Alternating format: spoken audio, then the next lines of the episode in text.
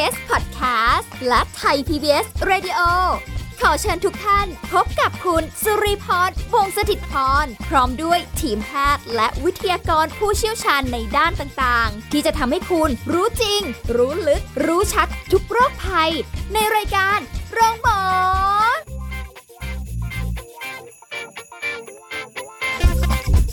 สวัสดีค่ะ คุณผู้ฟังคะขอต้อนรับเข้าสู่รายการโรงหมอค่ะ มาทักทายคุณผู้ฟังกันแล้วนะคะ วันนี้เรามาคุยกันถึงเรื่องที่น่าสนใจอีกเรื่องหนึ่ง คุณผู้ฟังมีความรู้สึกว่าร้อนไหมคะช่วงนี้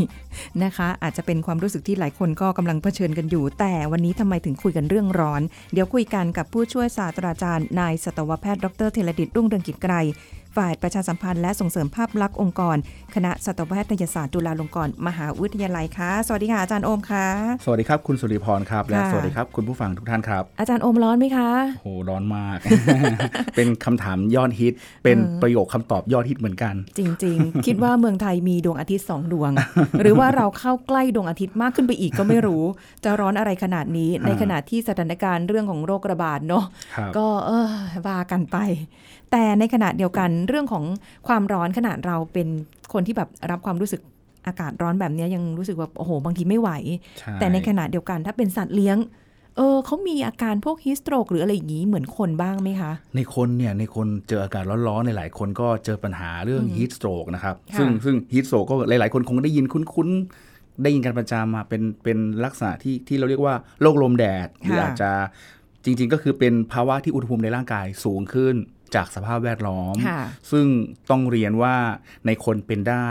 ในสัตว์เลี้ยงมีโอกาสเป็นไปได้มากกว่าอีกครับ มากกว่า เพราะว่าเราเราเคยคุยกันหลายครั้งแล้วว่าอย่างในคนเราเนี่ยพอเวลาอากาศร้อนๆ การแสดงออกของคนก็คืออ่าโอเค หอบเหนื่อย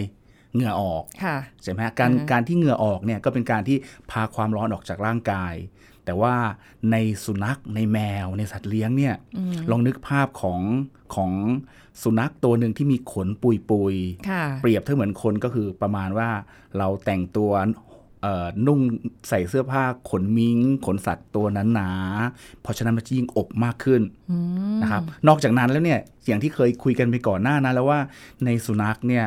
การระบายความร้อน ระบายได้ไม่ดีเท่าในคน ในคนจะมีการเอ่อเหงื่อออก ใช่ไหมพอเหงื่อออกปุ๊บร่างกายก็จะพาความร้อนไป แต่ในสุนัขในแมวเนี่ยต่อมเหงื่อที่อยู่ที่ผิวหนังอะค่ะน้อยกว่าในคนมาก ๆเลย เพราะฉะนั้นการระบายความร้อนโดยเหงื่อในสุนัขในแมวไม่ดี แทบจะค่ะไม่มีเลย เพราะฉะนั้นก็ต้องหอบหายใจหอบ ตลอดเวลา อ๋อ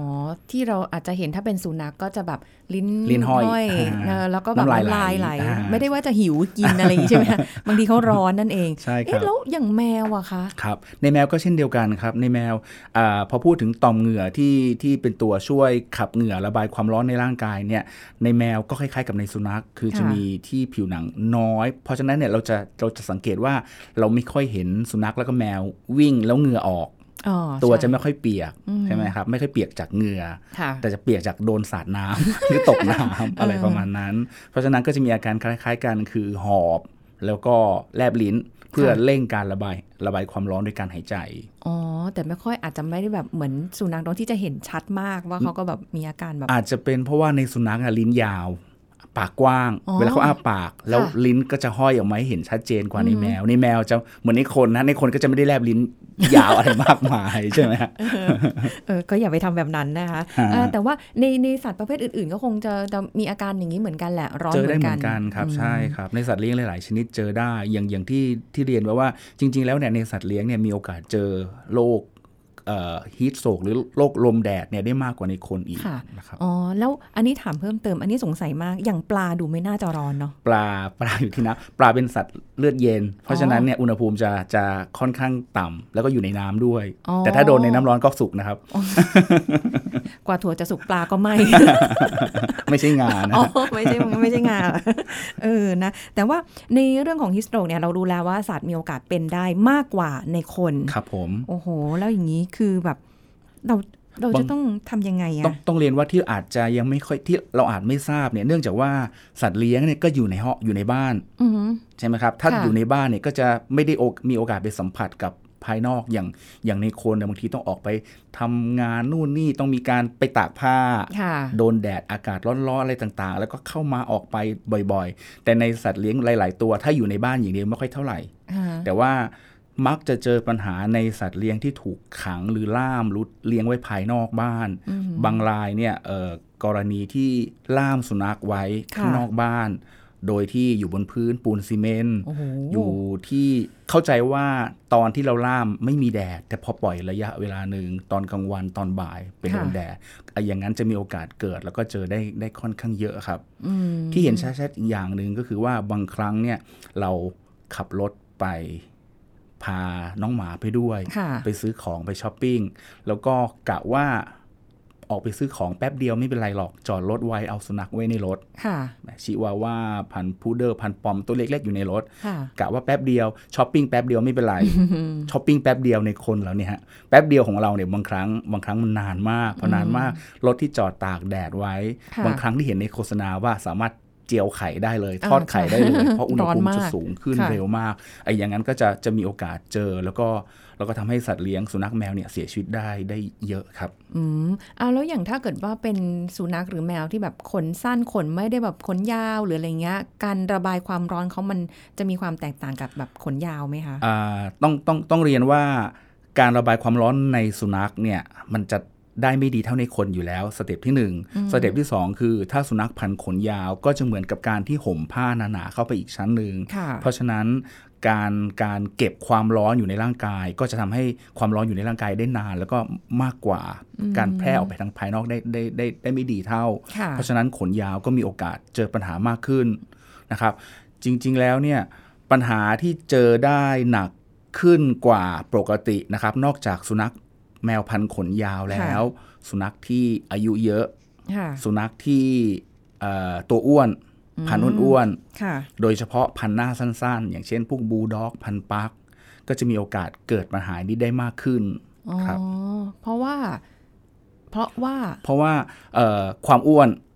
เป็นปัจจัยอันหนึ่งแล้วการที่สุนัขหน้าสั้น ๆ การหายใจเพื่อระบายความร้อนไม่ดีเท่าในสุนัขพันธุ์ที่หน้ายาวกว่า หายใจลำบากกว่า ก็มีโอกาสหายใจไม่ทัน แล้วก็มีโอกาสเกิดปัญหา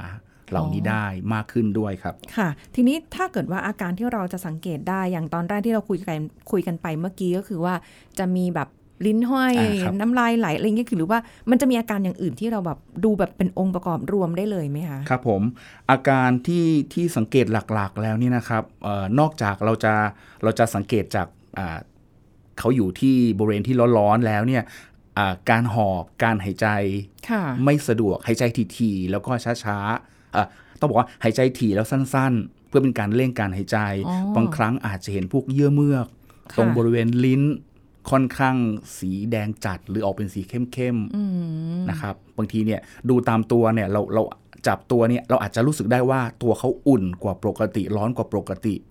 นะครับเพราะปกติแล้วอุณหภูมิในร่างกายของสุนัขเนี่ยสุนัขกับแมวจะใกล้ๆเคียงกัน แต่จะสูงกว่าในคนค่ะอุณหภูมิจะปกติจะประมาณ 102 องศาฟาเรนไฮต์หรือประมาณ 37 องศากว่าๆค่ะนะครับก็เหมือนกับอุณหภูมิเท่ากับตัวคนที่มีไข้รุมๆ แต่นั่นคืออาการอ่าอุณหภูมิปกติของสุนัขและแมว บางครั้งเนี่ยเวลาเราจับจับตัวของสุนัขเนี่ยอุณหภูมิร่างกายเราประมาณ 37 แต่อุณหภูมิร่างกายของสุนัข 37 กว่าๆเกือบเกือบค่ะ38 พอเราจับไปเราอาจจะเข้าใจว่าเอ๊ะนี่ตัวเขาร้อนหรือเปล่า นี่คือกรณีอุณหภูมิปกตินะครับ แต่ถ้าอุณหภูมิในร่างกายสูงขึ้นเรื่อยๆเนี่ยค่ะบางทีสัมผัสเนี่ยจะจะพอจะบอกได้เลยอ๋อแต่แต่อาการที่เห็นชัดๆ แล้วก็สังเกตได้ง่าย ๆ ก็คือการหอบการหายใจทีๆ แล้วก็การการพยายามอ้าปากหายใจ แล้วก็อยู่นิ่งๆ บางครั้งถึงกับหมดสติ หรือว่าชักเลยก็เป็นไปได้ โอ้โห อันนี้คือต้องแบบว่าอ่าอาจจะล่ามไว้โดนแดดจัดจัดๆนานใช่ครับๆอาจจะไม่ต้องรอแบบถึงเป็นเต็มวันหรอกหลายชั่วโมง หรืออะไรอย่างนี้ก็บางทีใช่ครับเสี่ยงแค่ไม่ละแค่ไม่กี่ชั่วโมงก็มีโอกาสเกิดได้แล้วอืมบางครั้งเนี่ยอาจจะเกิดในกรณีที่สุนัขออกกำลังมาก ๆ ออกกำลังมากนี่อาจจะเป็นเพราะเขาเล่นเองก็ได้ หรืออาจจะเป็นเพราะเราอะเราอะฟิต เราพาออกกำลังแล้วก็พาค่ะไปวิ่งจากเดิมที่เอ่ออุณหภูมิปกติเนี่ยออกกำลังประมาณครึ่งชั่วโมงชั่วโมงหนึ่งสบายมาก สุนัขก็วิ่งเล่นกับเราสบาย แต่ถ้าค่ะเกิดว่ากรณีที่อากาศร้อนมากๆเนี่ยแล้วก็สภาพสภาพแวดล้อมเอ่อค่อนข้างอึดอัดอะไรอย่างนี้แล้วเนี่ยเอ่อ โอกาสที่จะเกิดก็จะมีสูงขึ้นนะครับกำลังนึกถึงอย่างนี้ค่ะอาจารย์นิดนึงว่า เวลาที่เราอาจจะให้สุนัขอยู่ในกรงที่อยู่ในบริเวณบ้านครับคือไม่ได้อยู่ในบ้านนะนะครัคะบผมแต่ว่าไม่ได้โดนแดดโดยตรงแต่ความอบอ้าวของอากาศสภาพอากาศนี้ก็ทำให้เป็นฮิสโตรกได้เหมือนกันใช่ครับ เพราะว่าอุณหภูมิภายนอกอุณหภูมิสภาพแวดล้อมเนี่ยถ้าเกิดอยู่ในกรงกรงที่มีหลังคาต่ค่ะำแล้วก็ติดอ่า เป็นอ่าผนังที่ค่อนข้างมีอากาศถ่ายเทได้น้อยเนี่ยค่ะอันนั้นจะเกิดโอกาสเอ่อมีโอกาสเกิดปัญหาเรื่องเรื่องฮิสโตรกได้ค่อนข้างสูงอ๋อเพราะฉะนั้นกรณีที่เป็นกรงโปร่งๆนะครับ หลังคาสูงๆมีอากาศสามารถถ่ายเทมีลมผ่านเข้าออกค่ะได้ แล้วก็ไม่ได้อยู่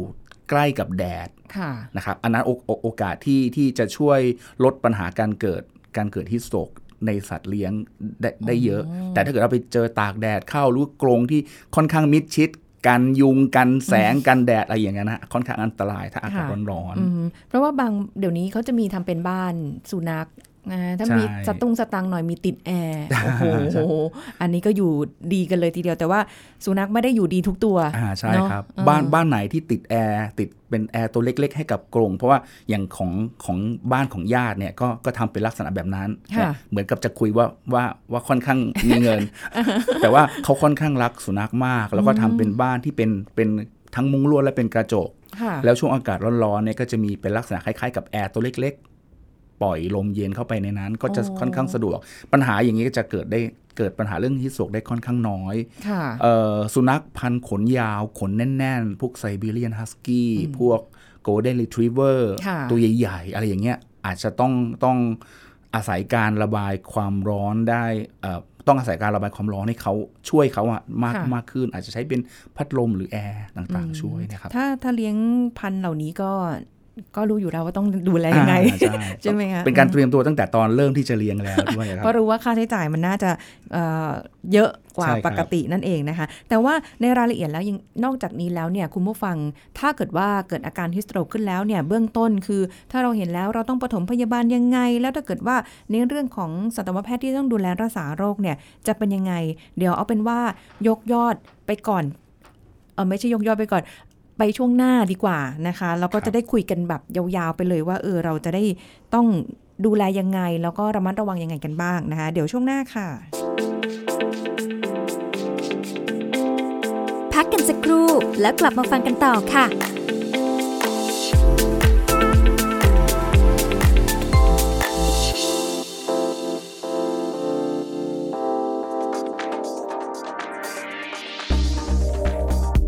คุณผู้ฟังครับหลักการในการดูแลป้องกันผู้สูงอายุในช่วงโควิด -19 ก็คือ ต้องมั่นใจนะครับว่าจะไม่มีใครนำเชื้อไปแพร่ให้เขา หากอยู่ในบ้านเขตเมือง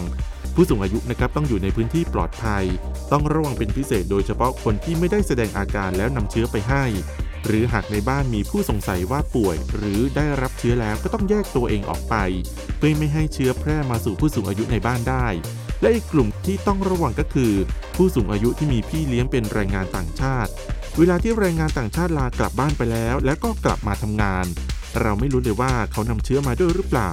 ส่วนนี้นะครับต้องระมัดระวังเป็นพิเศษ หากเป็นไปได้ ต้องตรวจสุขภาพและดูแลพี่เลี้ยงด้วย อาจให้อยู่กันคนละบ้านไม่ให้ไปข้างนอก เพื่อป้องกันการแพร่เชื้อ สำหรับผู้ที่มีบทบาทสำคัญมากที่สุดในการดูแลผู้สูงอายุก็คือลูกหลาน บุคคลในครอบครัว ก็จะต้องทำความเข้าใจและเตรียมความพร้อมในการดูแล เพื่อให้ผู้สูงอายุมีสุขภาพกายและใจที่แข็งแรงด้วยนะครับ ขอขอบคุณข้อมูลจากผู้ช่วยศาสตราจารย์แพทย์หญิงสิรินทร์ฉันสิริการจนะ สาขาวิชาอายุรศาสตร์ผู้สูงอายุ คณะแพทยศาสตร์ โรงพยาบาลรามาธิบดี คุณกำลังฟังรายการโรงหมอ รายการสุขภาพเพื่อคุณจากเรา กลับมาพูดคุยกันต่อนะคะ ถึงเรื่องของฮิสโตรกนะคะ ภัยเงียบในสัตว์เลี้ยงที่เรียกว่าอาจจะแฝงมากับสภาพอากาศร้อนๆแบบนี้นะคะ ก็เป็นที่ทราบกันดีเมืองไทยร้อนและร้อนและร้อน แล้วก็บางทีร้อนมากด้วยครับนะคะถึงแม้ว่าจะมีฝนตกลงมาบ้าง แต่ยังไงมันก็ยังร้อนอยู่ดี ยิ่งอบอ้าวเนี่ยยิ่งไปกันแล้วใหญ่เลยทีนี้ ทีนี้ถ้าเกิดว่าในเรื่องของสัตว์เลี้ยงเนี่ยอย่างที่คุยกันไปตั้งแต่ตอนต้นนะคะ คุณผู้ฟังเวลาที่เกิดปัญหาเรื่องของฮิสโตรกแล้วเนี่ยบางทีเรา ไม่ไม่รู้ว่า เอ๊ะ อันนี้ฮิสโตรกหรือเปล่า เอ๊ะ หรือเราต้องทำยังไง บางทีตกอกตกใจ เอ๊ะ จะพาไปหาหมอทันไหมหรืออะไรอย่างเงี้ย ก็ไม่รู้ว่าเราจะต้อง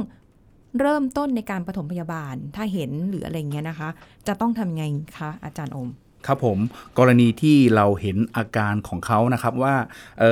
สุนัขเนี่ยมีอาการหอบมีอาการหายใจเร็ว แล้วก็มีสถานการณ์ของของการที่อยู่อยู่ใกล้ ๆ กับ บริเวณที่มีแดดจัดๆค่ะนะครับ อาจจะบางตัวอาจจะมีอาการตัวร้อนน้ำลายไหลตาพร่า แล้วก็บางตัวอาเจียน หรือว่าช็อกหรือว่าชักหรือหมดสติได้เนี่ย กรณีอย่างนั้นถ้าเห็นแบบนั้นแล้วนะครับ สิ่งแรกที่ต้องทำก็คือว่าต้องพาสุนัขหรือสัตว์เลี้ยงเนี่ยออกจากบริเวณที่ร้อนๆอันนั้น เช่นถ้าเกิดถูกล่ามไว้ข้างๆบ้านที่มีแดดค่ะแล้วแสดงอาการลักษณะนี้ปุ๊บสิ่งแรกคือต้องพาเขาเข้าไปในที่ร่มก่อน นะครับหรือว่าไปบริเวณที่อากาศถ่ายเทสะดวกนะครับมีการเปิดพัดลม หรือว่าอาจจะเปิดเครื่องปรับอากาศ เปิดแอร์ช่วยในการระบายความร้อนนะครับค่ะบางตัวนะครับถ้าไปใส่เสื้อให้เขาก็ต้องถอดเสื้อออกค่ะนะครับแล้วว่ากรณีอย่างเงี้ยจริงๆ แล้วอยากให้ส่งให้ถึงมือสัตวแพทย์เร็วที่สุดนะครับค่ะ กรณเอ่อในกรณีที่หลังจากที่เราพาสุนัขเอามาที่ที่ในที่ที่แบบค่อนข้างโล่งแล้วก็โปร่ง แล้วก็อากาศถ่ายเทสะดวกแล้วเนี่ยสิ่งที่ต้องทำต่อไปก็คือต้องพยายามลดอุณหภูมิในร่างกายของเขานะครับโดยการที่อาจจะใช้วิธีการเช็ดตัวค่ะนะครับเอาน้ำเย็นๆเนี่ยชุบผ้าชุบน้ำเช็ดตัว โดยการเช็ดย้อนย้อนขนเพื่อให้น้ำน่ะสัมผัสกับผิวหนังของสัตว์เลี้ยง เพื่อที่น้ำระเหยขึ้นก็จะเป็นการพาความร้อน เช็ดนะย้อนขน เช็ดย้อนย้อนขนอ๋นะอเพราะว่าขนของสุนัขจะคลุมจากหัวไปทางหาง เพราะฉะนั้นถ้าเช็ดตามหัวไปหางเนี่ยน้ำก็จะถูกแต่บริเวณขนเท่านั้นไม่ได้ถึงข้างล่าง เราต้องพยายามเอ่อย้อนไปเพื่อให้สัมผัสกับผิวหนังโดยตรงค่ะนะครับบางรายอาจจะใช้วิธีการเอาโคแพคนะครับเอามาประคบตรงหน้าผาก ตรงขาหนีบตามท้องโอ้นะครับตามค่ะศีรษะ แล้วก็อาจจะต้องวัดอุณหภูมิให้เขานิดนึง เพราะว่าเอ่ออุณหภูมิเนี่ยก็ใช้ประหลอดวัดไข้ของคนเนี่ยแต่ว่าเวลาวัดเนี่ยอาจจะไม่ได้มาใช้วัดทางปากเหมือนในคนต้องวัดทางก้นนะครับเสียบวัดทางเข้าไปทวารเลยหนักใช่ครับ อาจจะใช้จุ่มน้ำหรือว่าจุ่มน้ำมันพืช หรือว่าวาสลีนก็ได้ แล้วก็เสียบไปที่ก้นค่ะเข้าไปประมาณสักสักเอ่อหนึ่งนิ้วประมาณเนี้ยหนึ่งนิ้วโอ้เขาไม่ตกใจอะคะเอ่อตอนนั้นผมว่าตกถามว่าตกใจไหมเวลาวัดปลอดของสุนัขสุนัขอาจจะไม่ค่อยชอบให้ใครไปจับตรงเรนก้นอืมแต่ว่ากรณีที่เขาไม่สบายอยู่เนี่ยค่ะผมว่าจะทำได้ง่ายเลย เพราะเขาจะค่อนข้างนิ่ง หรืออาจจะค่ะมีการสั่นๆนะครับเพราะวัดอุณหภูมิอาจจะต้องทำติดต่อกัน เพื่อจะได้ละรู้ว่าการเช็ดตัวของเราเนี่ยทำให้อุณหภูมิในร่างกายลดลงแล้วหรือเปล่า ลดลงบ้างหรือเปล่าทำค่ะบ่อยๆทุก5-10 นาทีเลยอ๋อนะครับถ้าเกิดว่ายังไปหาหมอไม่ได้ไปหาหมอทันทีนะครับค่ะอืมนอกจากนั้นเนี่ยถ้าเกิดว่าสุนัขยังมีสติอยู่ การเอาน้ำให้เขาเลียกินเอง เป็นการช่วยลดความร้อนได้อย่างหนึ่งค่ะแต่ต้องเรียนว่ากรณีมีสติอยู่เท่านั้น ถ้าสุนัขหมดสติหรือว่าไม่รู้สึกตัวห้ามป้อนน้ำเด็ดขาดค่ะเพราะว่ามีโอกาสที่จะทำให้มีการสำลัก แล้วก็น้ำเข้าไปในปอด ซึ่งทำให้เกิดปัญหาอื่น ๆ ตามมาอีกได้ค่ะนะครับ ซึ่งอาจจะทำให้แบบเสียชีวิตเร็วขึ้น ยิ่งแย่ไปกันใหญ่ค่ะนะครับแล้วก็โดยภาพรวมก็คือถ้าเกิดไม่ดีขึ้นน่ะรีบพาไปพบสัตวแพทย์โดยเร็ว เพราะว่าคุณหมออาจจะต้องมีการให้ยาอะไรต่างๆ มีการให้ออกซิเจน หรืออาจให้ยาตามอาการด้วยโอ้โหอันนี้ก็ต้องดูว่าเขาหมดสติไหมใช่ครับหรือว่าเขายังรู้สึกตัวอยู่หรือเปล่าครับผมก็ต้องประเมินตรงสถานการณ์ตรงนั้นใช่ครับถ้ายังรู้สึกตัวอยู่บางคนอาจใช้วิธีการอาบน้ำช่วยก็ยังได้นะครับนอกจากการเช็ดตัวแล้ว อืมอาบน้ำอย่างเงี้ยค่ะ ถ้าอย่างแบบบางทีเราก็จะได้ยินมาอย่างของอย่างของคนเนี่ยครับก็คือเอาละเราอย่ารีบไปอาบน้ำเย็นนะนู่นนี่นั่นอ๋อออะไรเงี้ยเราเออพักสักครู่หนึ่งถ้าอย่างของสุนัขหรือแมวหรืออะไรเงี้ยต้องต้องจริง ๆ ต้องต้องเรียนว่า อาจจะเป็นความเชื่อสมัยก่อนที่เวลาตัวร้อนค่ะไม่ให้โดนน้ำอะไรต่างอ่าๆแต่แต่ว่าในในเชิงทฤษฎีแล้วเนี่ยการที่อุณหภูมิในร่างกายสูงขึ้น การอาบน้ำการเช็ดตัวด้วยน้ำเย็นจะเป็นการช่วยลดอุณหภูมิ น้ำเย็นนะฮะจริงๆจะใช้น้ำอุ่นน้ำจะใช้น้ำธรรมดาหรือน้ำเย็นก็ยังค่ะได้อ๋อซึ่งถ้าเกิดอุณหภูมิสูงมากๆเนี่ยยิ่งต้องพยายามใช้น้ำเย็นเพื่อพยายามดึงอุณหภูมิในร่างกายให้เขาลดต่ำลงเร็วที่สุดค่ะ เพราะอุณหภูมิในร่างกายที่สูงเนี่ยมันมีโอกาสที่จะไปทำลายอวัยวะภายในและสมองค่ะนะครับ ซึ่งอันนั้นเกิดอันตราย ถ้าเกิดว่ามีปัญหาเรื่องไตวายหรือสมองถูกทำลายจากความร้อนแล้วนี่โอ้อันตรายมากกว่า ไม่น่าเชื่อว่าถึงขนาดนี้ได้เลยใช่ครับใช่ไหมคะทีนี้ถ้าเกิดว่าเอาแหละ เอาละถึงแม้เขาจะรู้สึกตัวแล้ว รู้สึกตัวได้ดีกับไม่รู้สึกตัวก็ยังต้องพาไปพบสัตวแพทย์สัตวแพทย์ไหมเออถ้าถามความเห็นของของหมอแล้วเนี่ยผมคิดว่า ควรจะพาไปพบสัตวแพทย์ เพราะว่าอาการที่เราคิดว่าไม่เป็นอะไรไม่เป็นอะไร ไม่น่าค่ะเป็นอะไรเนี่ย แต่จริง ๆ แล้วเนี่ยอาจจะมีปัญหามากกว่าที่เราเห็น สิ่งที่เราเห็นเนี่ยอาจจะรู้สึกว่าไม่เป็นอะไร แต่พอเวลาคุณหมอตรวจแล้วเนี่ยจริง ๆ แล้วเจอปัญหาเยอะกว่านั้นก็ได้ ดังนั้นเนี่ยถ้า ถ้าเป็นไปได้นะครับ เราปฐมพยาบาลโดยการลดอุณหภูมิแล้ว แล้วก็ถ้าเกิดว่าเขาสดชื่นเป็นปกติก็โอเคไม่เป็นไร แต่ถ้ายังดูซึมๆ นิดๆหน่อยๆอยู่อะไรเงี้ยพาไปค่ะพบสัตวแพทย์ดีกว่านะครับหมอคุณหมอจะได้ตรวจร่างกายอย่างละเอียด แล้วก็จะได้แก้ไขปัญหาที่อาจจะเกิดขึ้นมากกว่านั้นได้ค่ะนะครับทีนี้พอพาไปแล้วปุ๊บเนี่ยสัตวแพทย์จะต้องทำยังไงอีกไหมคะ ครับผมคือคือต้องเรียนว่าเอ่อทฤษฎีแล้วก็หลักในการรักษาโรค รักษาการสสภาวะ ฮีทสโตรกเนี่ยค่ะสิ่งแรกเลยก็คือว่าเราจะต้องลดอุณหภูมิร่างกายของสุนัขนะครับ ซึ่งอย่างที่เราได้ได้กล่าวไปแล้วว่าในการปฐมพยาบาลก็มีการใช้ผ้าชุบน้ำเช็ดตัว หรือใช้อาการอาบน้ำหรือใช้โคแพคประคบแล้วค่ะนี่เป็นหลักข้อแรก เพื่อทำให้อุณหภูมิอุณหภูมิในร่างกายลดลงเนี่ยอยู่ในอยู่ในระดับที่ปลอดภัยก่อนนะครับอันที่ 2 หลักการข้อที่ 2 ที่ค่ะคุณหมอจะต้องให้ก็คือว่าอาจจะมีการให้สารน้ำหรือที่เราเรียกว่าให้น้ำเกลือค่ะนะครับเนื่องจากว่าเอ่อ ปัญหาที่พบเนี่ยนะครับส่วนใหญ่แล้วสุนัขแล้วก็แมวที่เจอปัญหาเนี้มักจะมีอาการขาดน้ำแล้วก็แห้งน้ำด้วย มีการน้ำในร่างกายระเหยออกไปมาก ๆทำให้เกิดภาวะที่ที่เรียกว่าภาวะแห้งน้ำค่ะหรือว่า dehydration นะครับก็อาจจะต้องให้ให้สารน้ำทดแทน แล้วก็อาจจะต้องให้ให้ออกซิเจน เพื่อช่วยในการหายใจนะครับบางรายถึงต้องมีการเอ่อต่อออกซิเจนให้ดม เพื่อทำให้ร่างกายฟื้นตัวเร็วขึ้นค่ะนะครับ แล้วก็นอกจากนั้นข้อที่ 3 ก็อาจจะต้องพิจารณาว่าการให้ยารักษาตามอาการ เช่น ถ้าเกิดเขามีอาการอาเจียน มีไข้อาจจะต้องมีการให้ยาลดไข้ มีการให้ยาแก้อาเจียน หรืออาจจะมีอาการอื่นๆ ก็คงต้องดูตามอาการว่าจะมีอะไรบ้างค่ะนะครับ นอกจากนั้น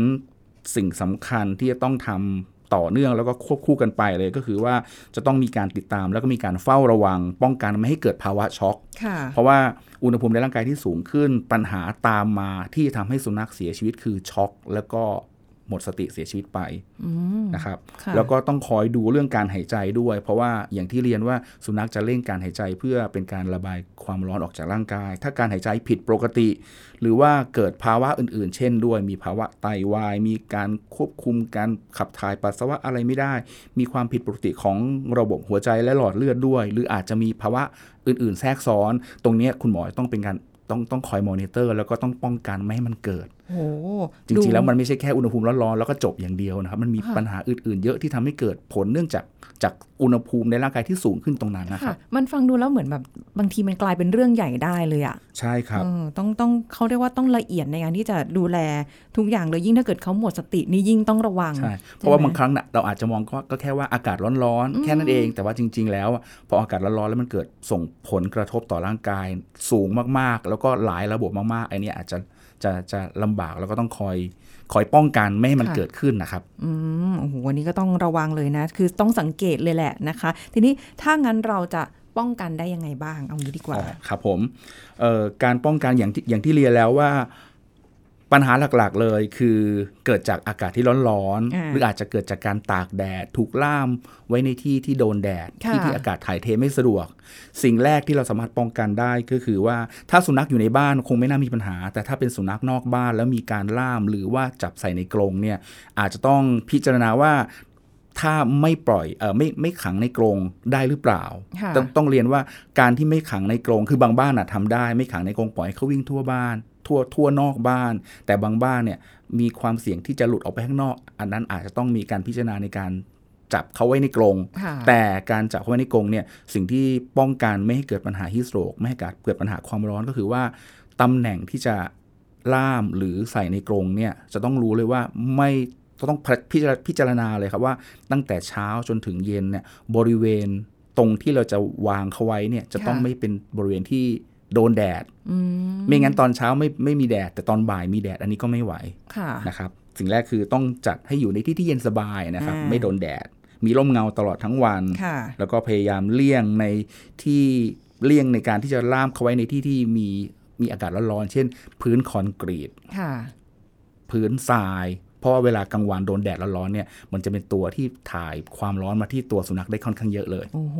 นะครับค่ะอืมแล้วก็ช่วงที่อากาศร้อนจัดๆเนี่ยก็คงต้องระมัดระวังเรื่องการออกกำลังค่ะอย่างเช่นเราเอาไหว แต่เราพาเขาวิ่งออกกำลังด้วยอันนี้นก็ไม่ค่อยดีแล้วค่ะนะครับเพราะว่าโอกาสที่เขาจะระบายความร้อนได้ไม่ดีเท่าเราเนี่ยมันมันมีมาก แล้วก็จะเจอโอกาสปัญหานี้ได้เยอะ อันนี้ก็เคยเจอหลายคนที่แบบ ยังมีแรงวิ่งต่อก็พยายามอ้าววิ่งต่อเร็วมาอ่าตามมาตามมาเขาก็แบบพูดไม่ได้ใช่เนาะครับอืมใช่ครับ โดยเฉพาะสุนัขที่มีความเสี่ยงสูงๆเช่นอ้วนค่ะอ้วนนะครับสุนัขที่ป่วยมีโรคประจำตัวเช่นโรคหัวใจ หรือว่าอายุมากๆแล้ว รวมถึงสุนัขที่มีปัญหาที่ระบบทางเดินหายใจค่ะแล้วก็สุนัขพันธุ์หน้าสั้นอย่างที่บอกไปแล้วอ่านะครับค่ะ